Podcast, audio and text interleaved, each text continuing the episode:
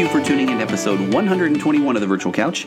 I'm your host, Tony Overbay. I'm a licensed marriage and family therapist, certified mindful habit coach, writer, speaker, husband, father of four, ultra marathon runner, and creator of The Path Back, an online pornography addiction recovery program that is helping people reclaim their lives from the harmful effects of pornography. If you or anyone that you know is struggling to put pornography behind them once and for all, and trust me, it can be put behind you. And when you do put it behind you, you discover that you are capable of a lot of things that your brain had tried to convince you otherwise, simply to keep you turning back to pornography. And you'll realize that you were carrying a very heavy backpack full of shame. So uh, you hadn't really realized that it had gotten so heavy. So please head over to pathbackrecovery.com, and there you can download a short ebook that describes five common mistakes that people make when trying to overcome pornography. Again, that is pathbackrecovery.com. And please visit Virtual Couch on Instagram. Now you can find a Virtual Couch page on Facebook. That is that is new. Previously, I was simply pointing people to Tony Overbay, licensed marriage and family therapist. But uh, go like them both. Why not? And if you have a minute and you have enjoyed any of the Virtual Couch podcast material over the last 120 episodes, um, please do me a solid, as the kids uh, more likely used to say, and rate, review, subscribe the podcast wherever you get your podcast. All right, I am going to dive right into my interview today because we cover my guest, Amy Twiggs' background in the beginning, and and I'm telling you, um, I wanted to have some sort of uh, buckle up, seatbelt kind of uh, metaphor but prepare yourself to want to end a podcast and just go do something you know possibly more than like you've ever wanted to do something before. I remember it, it, had me thinking about this. I remember as a kid watching basketball on tv i just i loved basketball. And even if it was a good game sometimes just watching it made me want to play made me get antsy. And so i would get up and i would go outside and i would play. And then i would remember oh yeah that was a good game. So then i would come in and the game is over and there, now that you think about it, there was no internet. The newspaper might not, might not report the score of that particular game the following day, and I may never find out who won. Okay, I'm having a total how did we survive back then kind of old man moment. You know, uh, my wife and I talk about this often. How do we find places, directions? You know, I, you know, you would call places and they would say, uh, you know, find this landmark, take a left, whatever. If you got lost and you didn't have a cell phone, you had to find another payphone. It's crazy, and my kids won't even know about that. But I digress. Um, anyway, here we go. My guest, Amy Twiggs, is a sports performance coach, and uh, then this video is on the Virtual Couch YouTube page, by the way. So if you want to see what pure enthusiasm looks like, then uh, this is one to go find on that Virtual Couch YouTube channel. And while you're there, hit the little subscribe button as well, as well because Amy is just this pure enthusiasm. Um, she's also a weight loss coach. She's written books. She works with amateur and professional athletes in the world of mental training. And even if you're not an athlete, the things that Amy talks about in this interview are guaranteed to change the way that you see challenges. She is a former national team member and elite gymnast, and she graduated from Stanford with a degree in psychology. And you can find her at amytwiggs.com, A M Y T W I G G S.com. And I'll have these links in the show notes as well. Um, and also at flippinawesomecoaching.com, F L I P P I N, and then awesomecoaching.com. So let's get to my guest, Amy Twiggs. Okay, Amy, we're rolling. Okay, all right. Uh, hey, Amy, welcome to the podcast. Thanks, Tony. Yeah, I just probably gave you a really cool intro, by the way. I went on and on about because uh, uh, I think I was telling you off uh, off camera. Is that the right way to put it? Yes. But once I started digging into your background and you you know you have coaching programs and books and you're uh, I don't know. You do you, you, do a lot. So get you know get used to the virtual couch. I, I need you back. All right.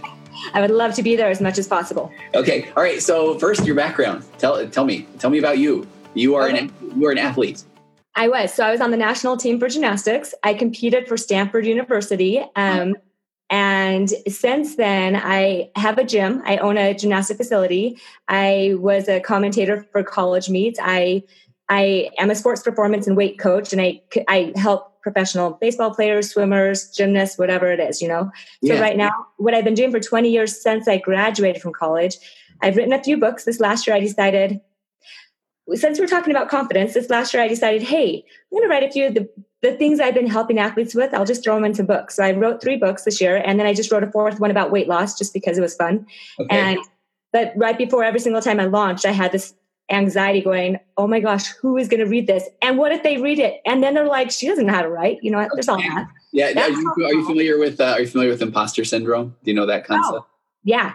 Yeah, that's so that I boy, we are uh, kindred souls. I mean, I still almost before every podcast, I, I feel like, okay, what if this is the one where everybody realizes I'm a fraud, you know, and they don't listen anymore, that sort of thing. Yeah. Oh, yeah. Yeah. No, uh, my husband held me like a baby before my last book. I'm like, what am I doing? Who do I think I am? Right. Yeah. And that happens for all of us. It's supposed to. That's what, that's what's great about life. Right. Mm, But yeah. anyway, so I've written four books this last year and everything that, that I enjoy doing, and my passion is selling beliefs. So I, I always say I have this belief boutique. I like to sell beliefs, high-end beliefs that are not your cheap ones that you've been regurgitating and repeating in your past.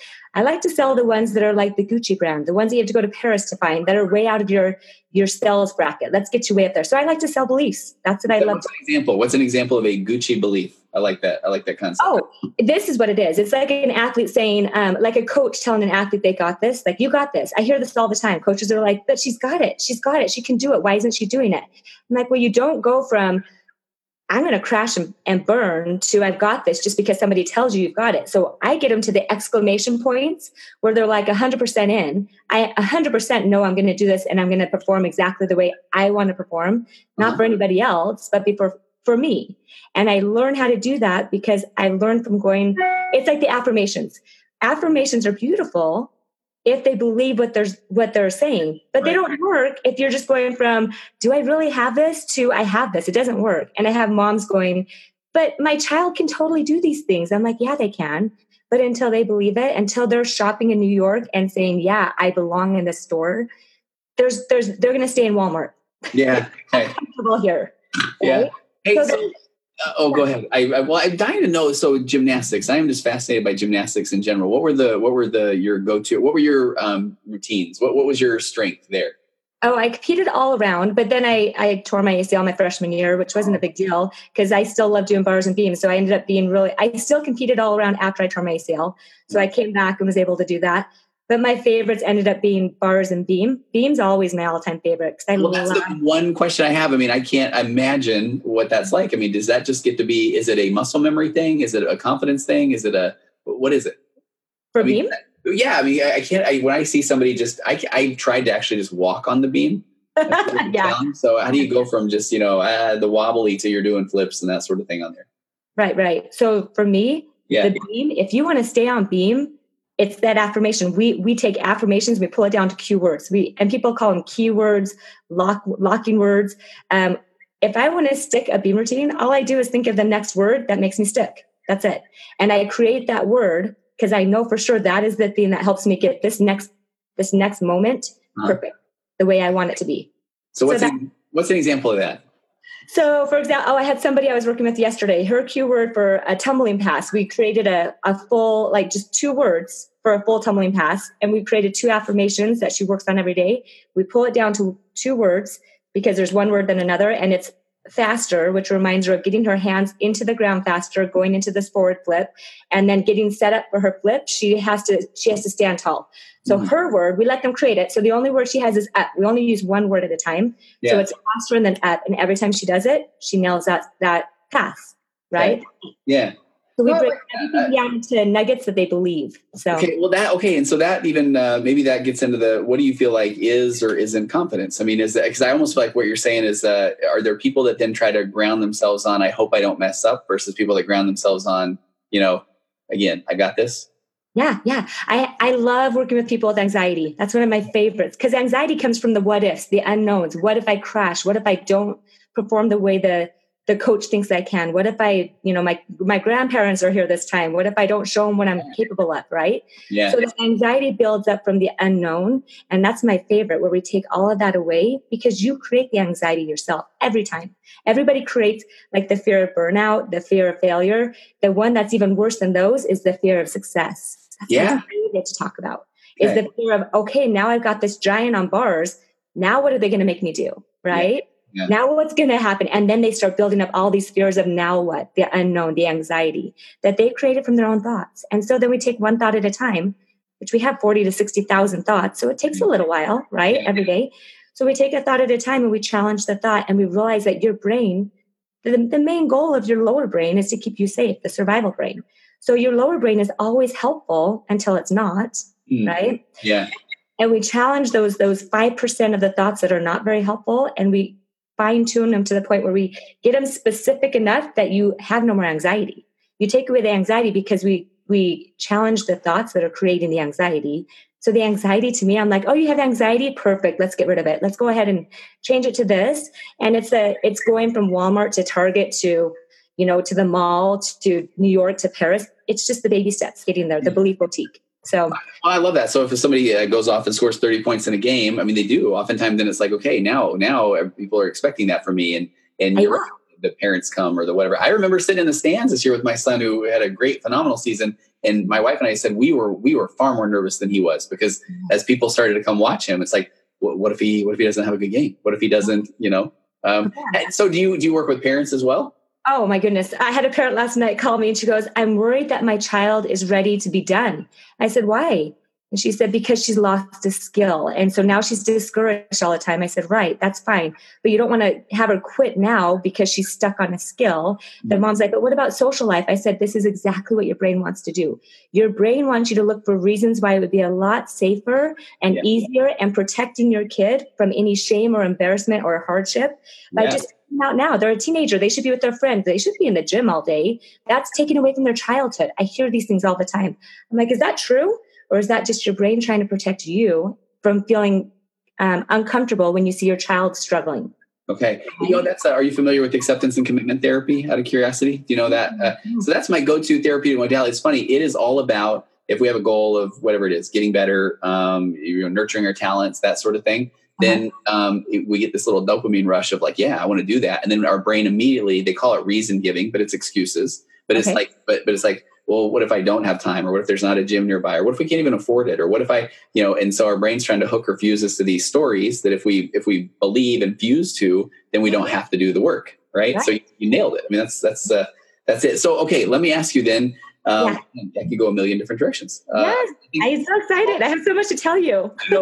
Uh, I think I didn't even let you finish with the. I went on. Oh, Talk about confidence. What is confidence? What is not confidence? Hey, confidence is your ability to trust yourself, knowing that um, you can handle any emotion, including failure, without being harmed at all. And it's your overall opinion of yourself. So there's different pillars to it. The biggest pillar is learning how to trust yourself because we're not born with confidence. Right. Confidence doesn't just like bing drop on us when we're born, and the other person's like, "Sorry, you don't get it." Only this for it's it, every time you show up for yourself you're learning confidence confidence comes from you have a circumstance right doesn't matter what circumstance there's a basketball game mm-hmm. so you mm-hmm. have a basketball and sometimes people will like slam the basketball down because they'll think the basketball made it so that they weren't able to perform right, right? Yeah. or the the tension of the gym too many people around whatever the excuse is right you have a circumstance that has no impact on how you feel but then you have this committed thought or non-committed thought that creates courage, right? I call it the, the five C's to confidence. So you have you've created this courage from this committed thought, which increases your capabilities, which increases your confidence. And then it goes back to, hey, I'm still committed because my confidence is increased. When you think the basketball has created this detriment to your abilities, then you're giving all the power to the ball instead of giving it to yourself. You get to create that power every single time you show up for yourself. And that confidence grows when you say, hey, the ball didn't make me mess up. I chose a thought that increased my doubt in myself. And I forgot my cue words that helped me perform perfectly every time. And that was all on me. My responsibility and my power is always on me. And when you start taking responsibility for the failure, for the fear, and that's a part that you have to feel. One thing I have to say is, as a gymnast, I was taught to push away all the negative okay. for 18 years of my competitive life like do not feel negative. In fact we were very um, there's consequence. If you if you were showing tears and negative things then you were kind of shunned a little bit right? Okay. and and that's just the way the sport is is you and the only thing that you you smile on the podium right? So i work with a lot of athletes who win and who are trying for the olympic trials and they win all the time and they feel no excitement. Okay. I wondered about that before because in one sense we're trying to oh this they're this uh, stone cold, you know, killer on the court or that sort of thing? Or how do they, do you feel like over time though, they've, they've created a, almost like a negative relationship with those emotions or is it? Yeah. Well, it's not even negative. They just don't allow them. Gotcha. We just okay. Gotcha. And when you push things away, when you don't, it's like you're not human because humans feel everything. And all of us humans do things to not have to feel negative emotions. Emotions are everything. Everything you're trying to do as an athlete, as a parent for your athlete, we want to feel something We want to feel excited. We want to feel certain. We want to feel sure that they're going to be out there performing those 30 points every time so they can get the college scholarship mm-hmm. to the top school of their choice, right? Yeah. You want to feel that certainty for them and you can't transport that into them. So you want them to feel it too. That everything that you're feeling off the court for your child is everything that you're doing is because of the feeling you're having. Mm-hmm. So if mm. you're trying to get them the best coaches and they don't have the money for the best coaches, it's because you feel like, you know what, let's go take our 401k out and make sure they get the best coaches. It's because you feel this desire to make sure that they have the best. It comes from a feeling a feeling of hope, a feeling of I can do it for them, right? You can't. Yeah. Well, and let me ask you this, and there's no, I, I hope you can kind of see where I'm going with this one because I believe that everyone can. I go on tangents, Tony, and I talk fast. So you have to listen fast. This is me too. I, I I'm very open about my ADD, so sometimes I feel like, okay, oh, this feels good, but are people listening going, wait a minute, they never talked about this, you know? Uh, so I feel like we should almost have uh, it, it, should be labeled as you know Tony's ADD uh, podcast featuring Amy Twiggs, and then what's her ADD? Okay, good, and then we just lock in.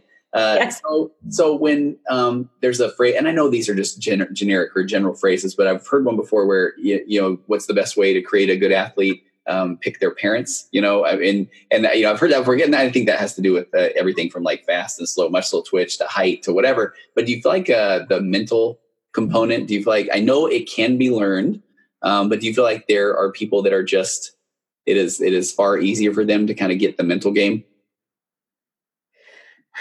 Um, Do you ever run into people that kind of really struggle with that piece? I guess with their self confidence. No, well, like with this being able. To, oh, yeah, yeah, with their self confidence, with the with the ability to kind of um, not uh, freak out on the court and not kind of oh. you know lose their focus or. No, totally, because all of a sudden they're distracted by everything that doesn't matter. Everything mm. outside of their control is causing them to play a game that they're not even in. Yeah, their yeah. mind's out. Right? So do you, like there, do you like there are people though that have a natural ability that, that it's more easy for them to when they get on a court to stay focused, or do you feel like that's something that everybody has kind of had to nurture and learn that that gets to that level that you were at? Yeah, no, I, I really think okay. So that's kind of the nurture nature, like is yeah. the age before the keeping kind of thing, right? Yeah. So I like I said, I don't think that confidence is just like blessed on certain people. I think that some people have an eh, kind of this um, uh, propensity, I guess is the word, to show up for themselves better from a very young age, where they all of a sudden they jump on a bike and they're willing to say, "Hey, Dad, go away. I want to try it by myself." They yeah. start learning how to be okay with failure. Now, that's the biggest thing to me is okay. the more they're willing to fail, the resilience, the willingness to. It's like gymnasts; they fall off the beam a hundred times a day, but when they go to the meet, if they fall fall off, they think there's something inherently wrong with them. Wow. Falling off is part of everything. Mm. And yeah. then bouncing back up is the is the result of who gets to move on yeah. right? Yeah. Right. So the failure, if you learn how to be okay with scraping your knees as a child, then you're going to get that confidence, the daily reassurance to yourself that you're okay with anything, that you're okay with scratching up your knees, you're okay with landing on your face. That's okay. Yeah. That doesn't mean that you because here's my beautiful. I, this is one thing about um. So you talk about Christian. Yeah. Right? Yeah. So I'm a member of the Church of Jesus Christ of Latter-day Saints. And that one of the things I love saying to people who have a Christian faith is, hey, we've been given gifts. We, number one, are given a body. So when you come from a foundation of nothing's gone wrong ever, we're 100% okay no matter what happens here, because our foundation is we didn't create ourselves. Right? We were given this body that we're like, hey, now what? Hey, you were given this body, you were given agency. What do you want to do with that failure today? You were given a divine light that keeps this indomitable d- divine desire to keep trying something else this mm. curiosity based the only reason why we do anything is because out, out of a feeling of curiosity what else am i capable of? Yeah, and if yeah. you're afraid of failure afraid of burnout afraid of success then all that does is block you from what you could be capable of doing right? It's yeah, just closing off um, the ability for your brain to go but you might be able to do this. The possibilities are this way. But as soon as you let a fear come in you're like fear is not a problem Fear is totally not. It's just another feeling, right? A vibration created by your mind. But when you have the agency to choose, the choice, and you have this body, and then you have another day, and then you have this light inside of you, then what? Yeah. There's there's yeah. no limits. Yeah. Right? There's yeah. nothing to say you're not good enough because you got a, you're you're better because you got a scholarship to Harvard, right?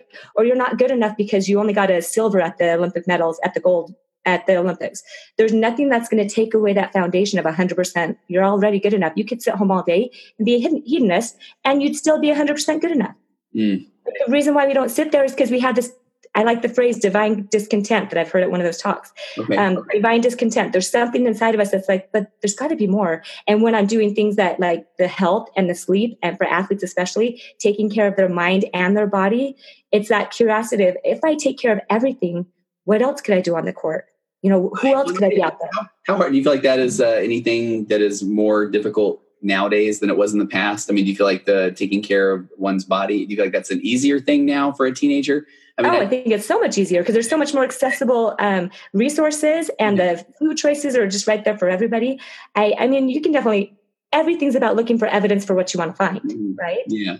So the evidence to me is whether you have the professional coach helping you figure out that that exact keyword that's going to get you to swish that ball in the basket every single time or whether you have no money and you're coming up from poverty doesn't matter. The resources are there for everybody and the only thing that really matters the fifth gift that i didn't say is this brain that's better than any computer in the world right, right. this brain that we've been given the prefrontal cortex when you engage that then you don't need anything else. You have the divine light you have your agency you have this brain you can figure it out so then then what whose responsibility is it after that? Well, I like what you say too, where people are looking for evidence for anything. I mean, I, I, feel like just as much as somebody wants to say, okay, this person eats well and they perform better, and I know that there are also people that say, hey, this NBA player was raised on uh, licorice and, and ding dongs, and they're fine, you know. Mm-hmm. So, so it is kind of funny where we we want to just find whatever we, we, we can to justify what we're doing. How do you break somebody out of that? I mean, do you get, or do you maybe not get that person because they yeah. don't necessarily see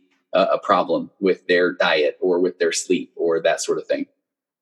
Well, the people who come to me are usually what I love is the people who come to me usually are really seeking yeah, um, to see what else are what what are the possibilities that they know they're holding themselves because they're limiting beliefs, right? Right. So people who have like athletes who have weight issues, they're hiding literally hiding in themselves because they're afraid of what's possible, right? Talk about that a little more because you you come from a sport where was that a pretty uh, prevalent issue, weight weight issues?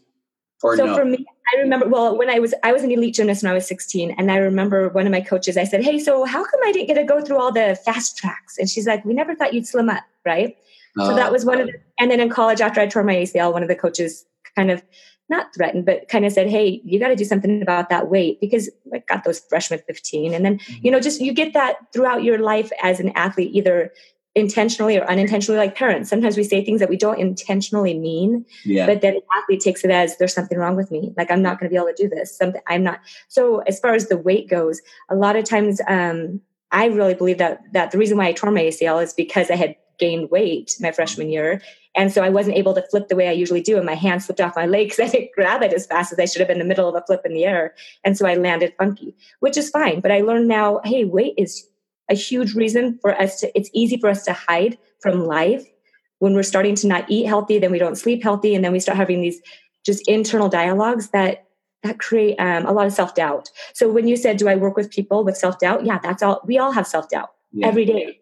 We have these like what I, I, am curious to know how do we get the people i mean and, and this is probably uh, it's not like an easy easily answerable question but how do you get those people that could benefit from services like yours or even with a mental health professional but they just feel like they're okay? And i mean even as i say it out loud well they have to know they have to want to have change somehow. That's exactly it. Because I, I talked to a lot of teams. I talked to i talked to a football coach and i said hey your team's great but let's make them amazing. Let's mm-hmm. and he's like oh no no i don't want my team to think. If they think then you know i just want them to hit. That's all i want. I don't i don't want them to use their brain at all like please let's really let's go the opposite where they're so dialed in that you blow everybody out of the water. Mm-hmm. you know it's and i have a lot of coaches. I just talked to another head coach of another team that i've been working with the team had a lot of success with the team. But she her first thought was i just want them to get out of their heads. I'm like oh no we want them in their heads. But we want them in the right part of their heads there you go. right? yeah yeah. So not in the not in the avoiding pain avoiding you know seeking pleasure and and using very little energy where we're just going to sit home and eat ice cream. Let's right. get them in the prefrontal cortex where we're like i know exactly what i'm going to do to nail this routine every time. Let me ask right? you about you mentioned the injury and you you obviously that was a that was a big injury the tearing an acl um, how did you handle that? And how do you do you help a lot of do you get athletes that have been injured? Is that a lot of the work that you do as well I, so I get everything. I love that one because we always, any of us have the sensation of pain. I mean, I think you're an athlete too, right? Do I understand? Like you run and you do track. Yeah, that's I from what I understand. So you probably have aches and pains after a big triathlon or whatever, whatever you're doing.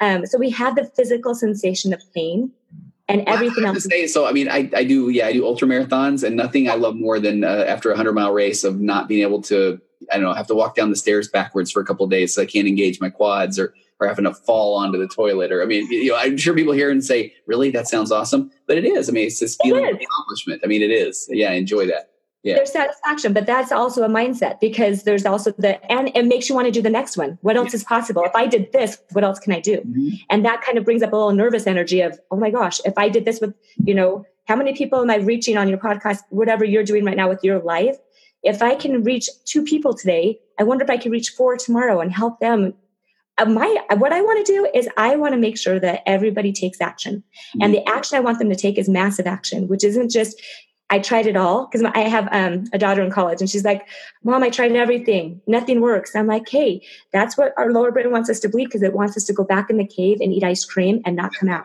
Yeah. Right. So when you can get to the massive action where you just don't stop until you get what you want, where you you're okay with pain and frustration and walking downstairs where your quads don't work because that's just part of the game. That does take a lot of energy and time to get to that point. But you know what? Everybody has that in them. Mm-hmm. Everybody has the ability. But how do I get them from the injury? I, I ex- explained to him number one, with an injury, the pain comes from like the broken knee, right? That's a sensation. I remember limping to the to the training room and they said, "Oh, you're good. You can compete this weekend at UC Berkeley." I'm like, "Great, sweet." So I was just to do bars, right? But then right before we left, another doctor came in. He's like, "Oh no, it's completely torn. Guess you can't compete." I'm like, oh, okay, whatever. Like it didn't bother me. I remember my my two senior um, teammates crying when they found out I hurt my knee. I'm like, but you guys, I'll be back in six months. I mean, I know that's disappointing. I'm sorry for the team, but it's not a problem, right? It's just an injury. It's gonna. These guys are amazing. These doctors are amazing. They're gonna make it stronger. I'm gonna get this jumper high knee cadaver tendon in my knee, and it's gonna be amazing. I'm gonna be better than ever, right?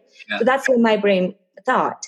But um, but when I get athletes who are like, this is a problem, then I just work on the drama part of the pain because the pain's one thing and our bodies heal miraculously all the time.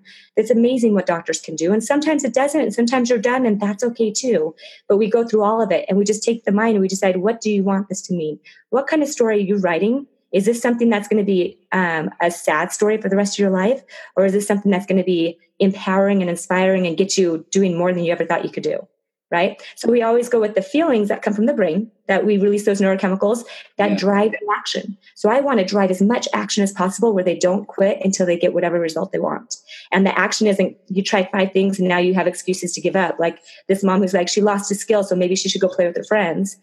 Every teenager, when they're 14 to 18 to 19, are like, maybe I wasted all my time in a in a sport and I missed out on life. No, that's that's a thought and you can believe that. But when it comes to injuries and when, when it comes to being a teenager our brain's going to tell us why maybe what we're doing is wrong. Maybe we're not enough. Maybe you're missing out. Those are some of the foundational fears of everybody right? Maybe if my child does this and they're going to miss this. Maybe yeah. if he doesn't do this if he doesn't score those 40 points he's not going to get what i thought he was going to get. And that feels scary and that feels a little nervous you know a little scary and that feeling is going to drive a totally different action than thinking, hey, this is exactly where you're supposed to be right here. For me, that was the injury I was supposed to have. Why? Because I had it. Yeah. Yeah. And now that's the data we're working with. Now where do we go? Right? Yeah. Now what? I still have another day. I still have a body, you know? So um, let me hit that uh, concept I had emailed you about a little bit last minute. And that's that, uh, you know, we're kind of in this world now of travel ball and 20, you know, 365 day a year AAU ball. I mean, all of these things and I yeah. feel like there's a there's a lot of uh, I don't know if controversy is the right word, but people that feel like okay, that is you know they need to be more um, spread out with sports. They need to not focus. It's going to lead to more burnout. Uh, what what do you what do you say to that? Hmm. Okay, I love when parents are like, "This is detrimental to my child." You know, this could be hard for my child. This is this is something that's going to ruin their you know their ability to socialize with friends normally because all they do is this. It's all thoughts. What do you want to believe? And do you want to believe that your child is suffering because they're excelling in a sport? Do you want to believe that there's they're um, going to have you know social anxiety because they don't know how to get along with athlete or other schoolmates? Do you want to believe that a year-round sport is actually harmful for them? because I can show you a lot of evidence where it's not. Yeah. I can show you a lot of evidence where parents think that is the case and where people want to blame the sport on whatever problem their child's having. You know, that we have a lot of problems right now in the USA gymnastics world because of things that have happened. Yeah. And that's okay. We can, we can, but there's pain all the time in the world. And if we want to give the power to the people or the basketball or the event or the perform whatever, if we want to give our power to that, that's okay. You can. But how does that feel and what does that do to serve you moving forward? How is that going to help you today to become the person that you want to become tomorrow? Yeah. You know? So if you want to blame a sport on being a problem because it's 365 days a year, but your child loves it and can't get enough of it, go ahead. That's okay. But how is that serving you? So that's the key, right? And I think that's what maybe we talked about before we hit record too. I mean, it really is about if your kid is telling you that they're they are burned out or they don't like it or that sort of thing. I mean, is that is the fine line there of is that just a thought they're telling themselves because they don't want to do the work, or is it a I got to listen to my kid? You know, yeah, know, yeah, that could be difficult. Yeah, so I'll tell you something about just another thought, another client where the the child was struggling in the sport and struggling with should I just go hang out with friends because this happens a lot where they're like, hey, is it should I be encouraging them to stay in the sport? Should I take them out? What do I want? I say hope. First, let's make sure your child loves the sport again because a lot of times the fears are the reason why they leave. Let's make sure it's not fear based leaving. Okay. When they love the sport, when they're 100%, this is what I want to do. I love this. And then they go, but I don't want to keep doing it. My relationship is perfect because it's ended with this sport, not because I hated the sport or it was scary, but because I loved it so much that I realized it's ended. You know, yeah. there's there's that you don't want to leave a sport because you were afraid of the sport. Yeah, because I like if I love it, yeah. okay, so it's kind of rooted in that foundation, right? Which kind of leads yeah. to something where you had talked about, and I liked one of these uh, when we were trading a couple of things. Um, uh, creating a foundation of this is all for fun anyway. I mean, so that's okay. You you, you think that's a, that's okay, right? Oh my gosh, that's everything. Like I said, the foundation is we're 100% amazing because we didn't even we didn't even make ourselves, right? Mm-hmm. So everything based on 100% amazing abundance, worth, all that. Everything else is for fun, and everything else is because we're curious. What what else can we do with this body that we've okay. been? This is where I want to take advantage of your uh, enthusiasm. Maybe it, coaches will listen to this. A lot of coaches will listen to this, and the ones that are like, you know it's not about fun. It's about winning. It's about whatever. It's about, you know, what do you, because you get to talk to coaches, you get to talk to athletes. Do you tell them to pipe down and have fun? Or, you know, what do you do? As a therapist, oh, no. I have to say, tell me more. You know, where does that come from? Um, but uh, yeah, you tell them right now. What do you say to those coaches that they know the fun was whatever when they were a kid? Now they got to right. win. Do you want to find out what your athlete is capable of? You give them a foundation of abundance. You give them a foundation of confidence, and then they're going to know then the sky's the limit. You don't know what they're capable of when they don't think that they can do enough, when they don't think they're good enough, when they think that, you know, I have to do this for the coach or for the team. Oh, that's one of those thoughts. And I'm like, wait, wait, wait, let's back up a little bit. This is like not for the team. Yeah. Okay. It's not. If you put the team and the judges and the coaches in front of you, then you're never going to be the athlete that you could be, right? Because you're, you're coming from a basis of I might not perform well enough. Hey, right? this is so good. Are you are you a basketball fan at all, Amy? Um, I enjoy watching all sports. Okay, so there was, I mean, there was a Pistol Pete Maravich. I don't know if you know that name from long ago. So Pistol Pete was a this transformational figure, and and he was uh, he's the first guys that were doing uh, behind the back passes and all kinds of crazy stuff. And there were coaches at the time that said that is not basketball. You know, that is that should be on the playgrounds, whatever. Well, you know, now it, it, people work on those skills, and now um, it's a, it's a skill to be able to behind your back with your left hand, your right hand, and to get out of traffic. And then you got somebody like this, Steph Curry, who now shoots from you know ten feet behind the three point line. Where if if he had not had that nurtured, right, if he had put the coach before him, um, now I mean now you got the whole NBA has changed with uh, mm-hmm. spreading the court and and shooting from long distance, and so I, I do feel like at times where athletes feel like they can't be themselves, which would then mean they aren't having fun, right? Right. Okay. If you can bring the passion of the sport, what I don't like is when you hear of Olympians who are depressed. I'm like, wait, those do not go hand in hand because we think that if we get a certain win or if we get a certain number of points or if we get a score of a 10-0, then we're going to be happy. That's just not mm-hmm. true. The okay. happiness is generated from us all the time, and we can create that anytime we want. But then, as soon as we get it, the carrot moves. Where the carrot in front of you is like, "Hey, if you get this, you're gonna be so happy." And then all of a sudden, it's like, "Wait, I thought that was it. Maybe it's over here." Maybe if you do this many points, then you'll feel good enough and you'll be happy. No, a win is just like a rest stop on a freeway. You get off and you cheer for yourself, and then you're right back on the freeway because the freeway, the the the road is the excitement, right? Mm-hmm. Getting off for a second of just cheering yourself like, I did something great, great. Now get back on. Let's see what else you can do. That's the satisfaction. Yeah. Being excited for a win, thinking that's going to bring you all the joy in life, that's so dissatisfying. So then you, you advise if you have a if you have a client you're working with, uh, an athlete, and they do have a coach that you feel or they feel is holding them back or limiting them. Oh. What do you do with that? Oh, well, we take the coach out of the picture. Okay.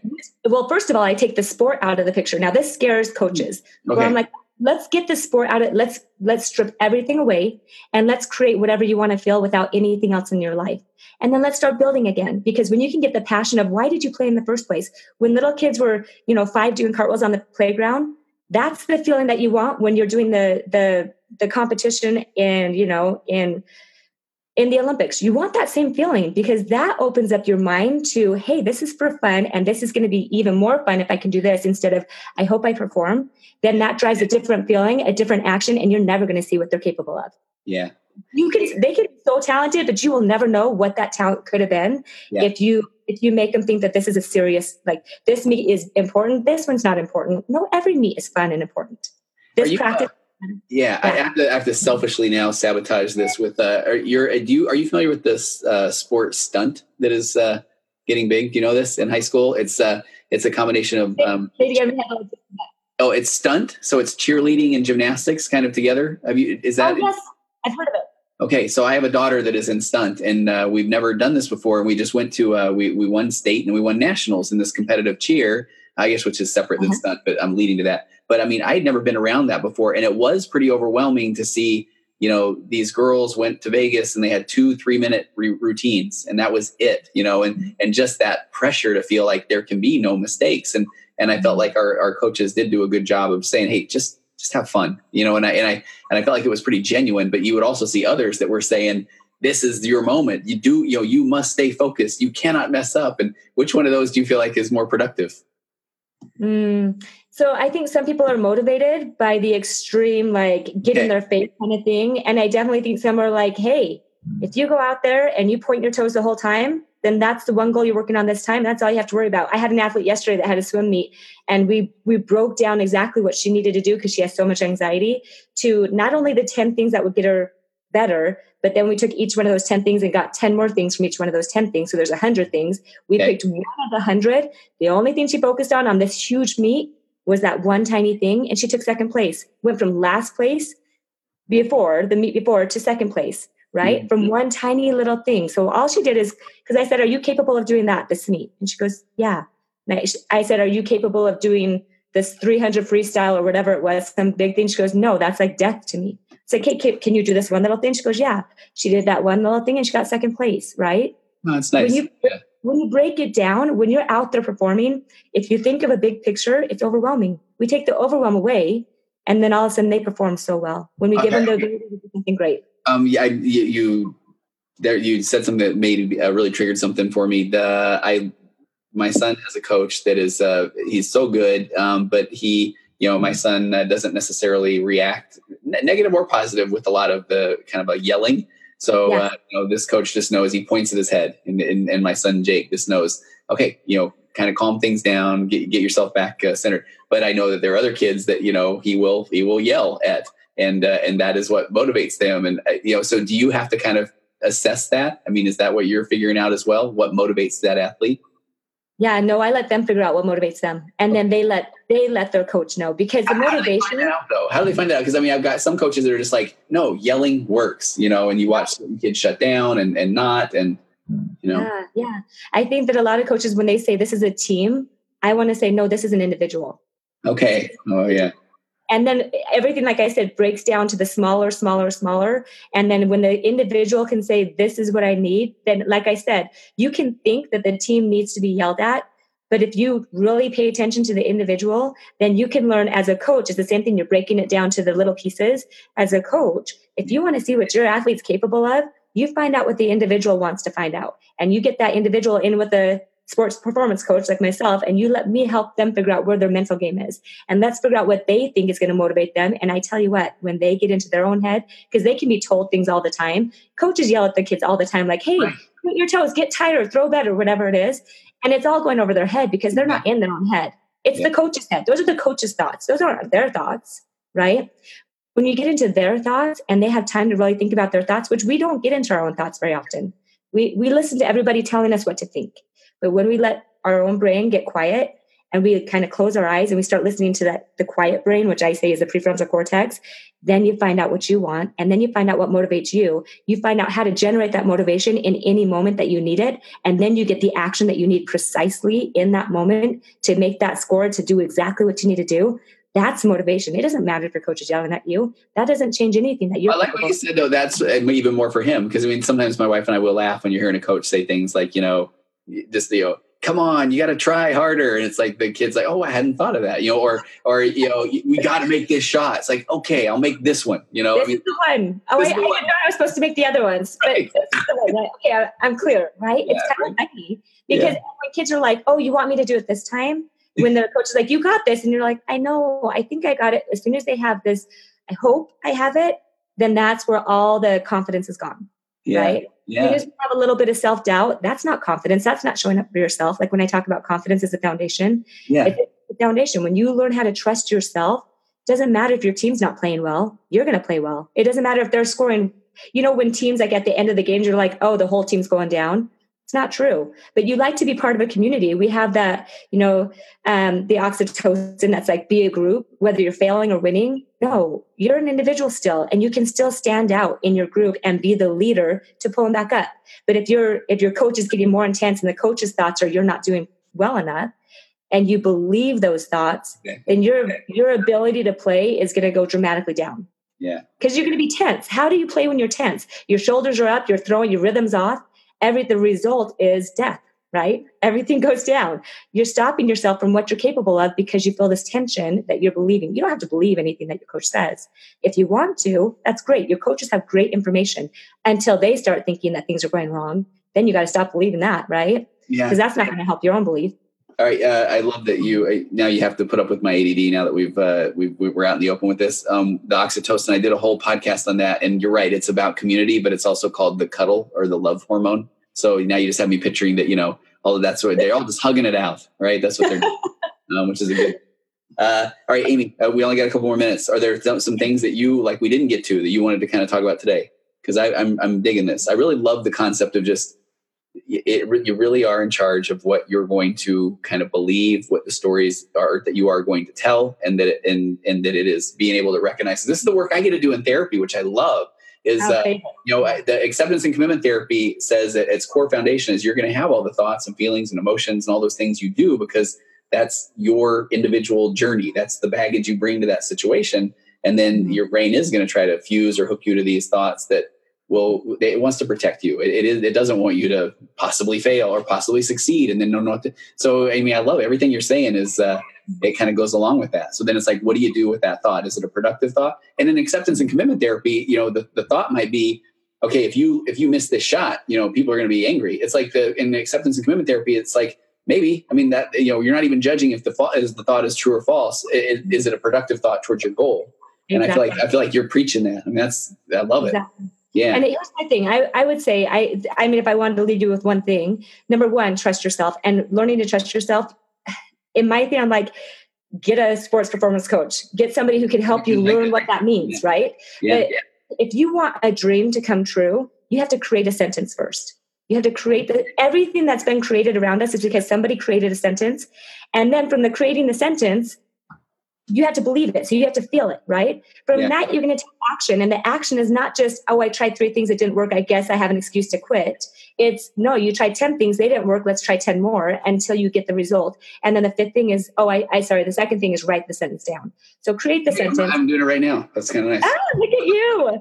create the sentence, write the sentence down, believe the sentence. So you're going to feel it. You're generating the feeling that you need to take the action. Number four, take massive action. Don't stop on 10. Don't stop at 100. You just don't stop. And then the fifth one is actions always create results. So if you want a dream, that's it. That's how you get your dream. Mm-hmm. Period. Oh, I love it. Um, can I get those from you? Maybe I'll put them on the show notes. Those, uh, those. Okay, that'd be great. Uh, five, five steps to every dream come true. Yes. Uh, okay. And uh, were you singing any Disney songs in your head when you talk about dreams come true or a dream is a heart? Uh, I was doing. No, I always sing um, "The Greatest Showman." Oh, okay. Um, okay. Okay. Now you have to do this one. Uh, talking about uh, uh you know uh, church. So uh, uh, my wife and I were in the nursery for about a year and a half, and there was a girl there that could do all the songs of The Greatest Showman. So that's so cute. The little three year olds that sing it, I yeah. hear them all the time. I'm like, it was you beautiful. know, never enough. Yep, we, we missed that very very much. Uh, all right, Amy, where can people find you? Uh, flippinawesomecoaching.com. Okay, I love it. Flippin, F L I P P I N, awesomecoaching.com. And I'll have links to everything on the show notes. But I'm just really grateful that uh, that we connected, and I can't wait to. I know I got a lot of other things around sports and performance, and just anxiety and confidence and parents and all that stuff. Can't wait to have you back on. Yes, I would love it. Thank you, Tony. I appreciate your time. Wait, hang on a second. Uh, I'll hit uh, Ben, but I, yeah, hang on one second. Compressed emotions flying past our heads and out the other end. The pressures of the daily grind, it's wonderful. Elastic waste and rubber ghost. I'm floating past the midnight hour. They push aside.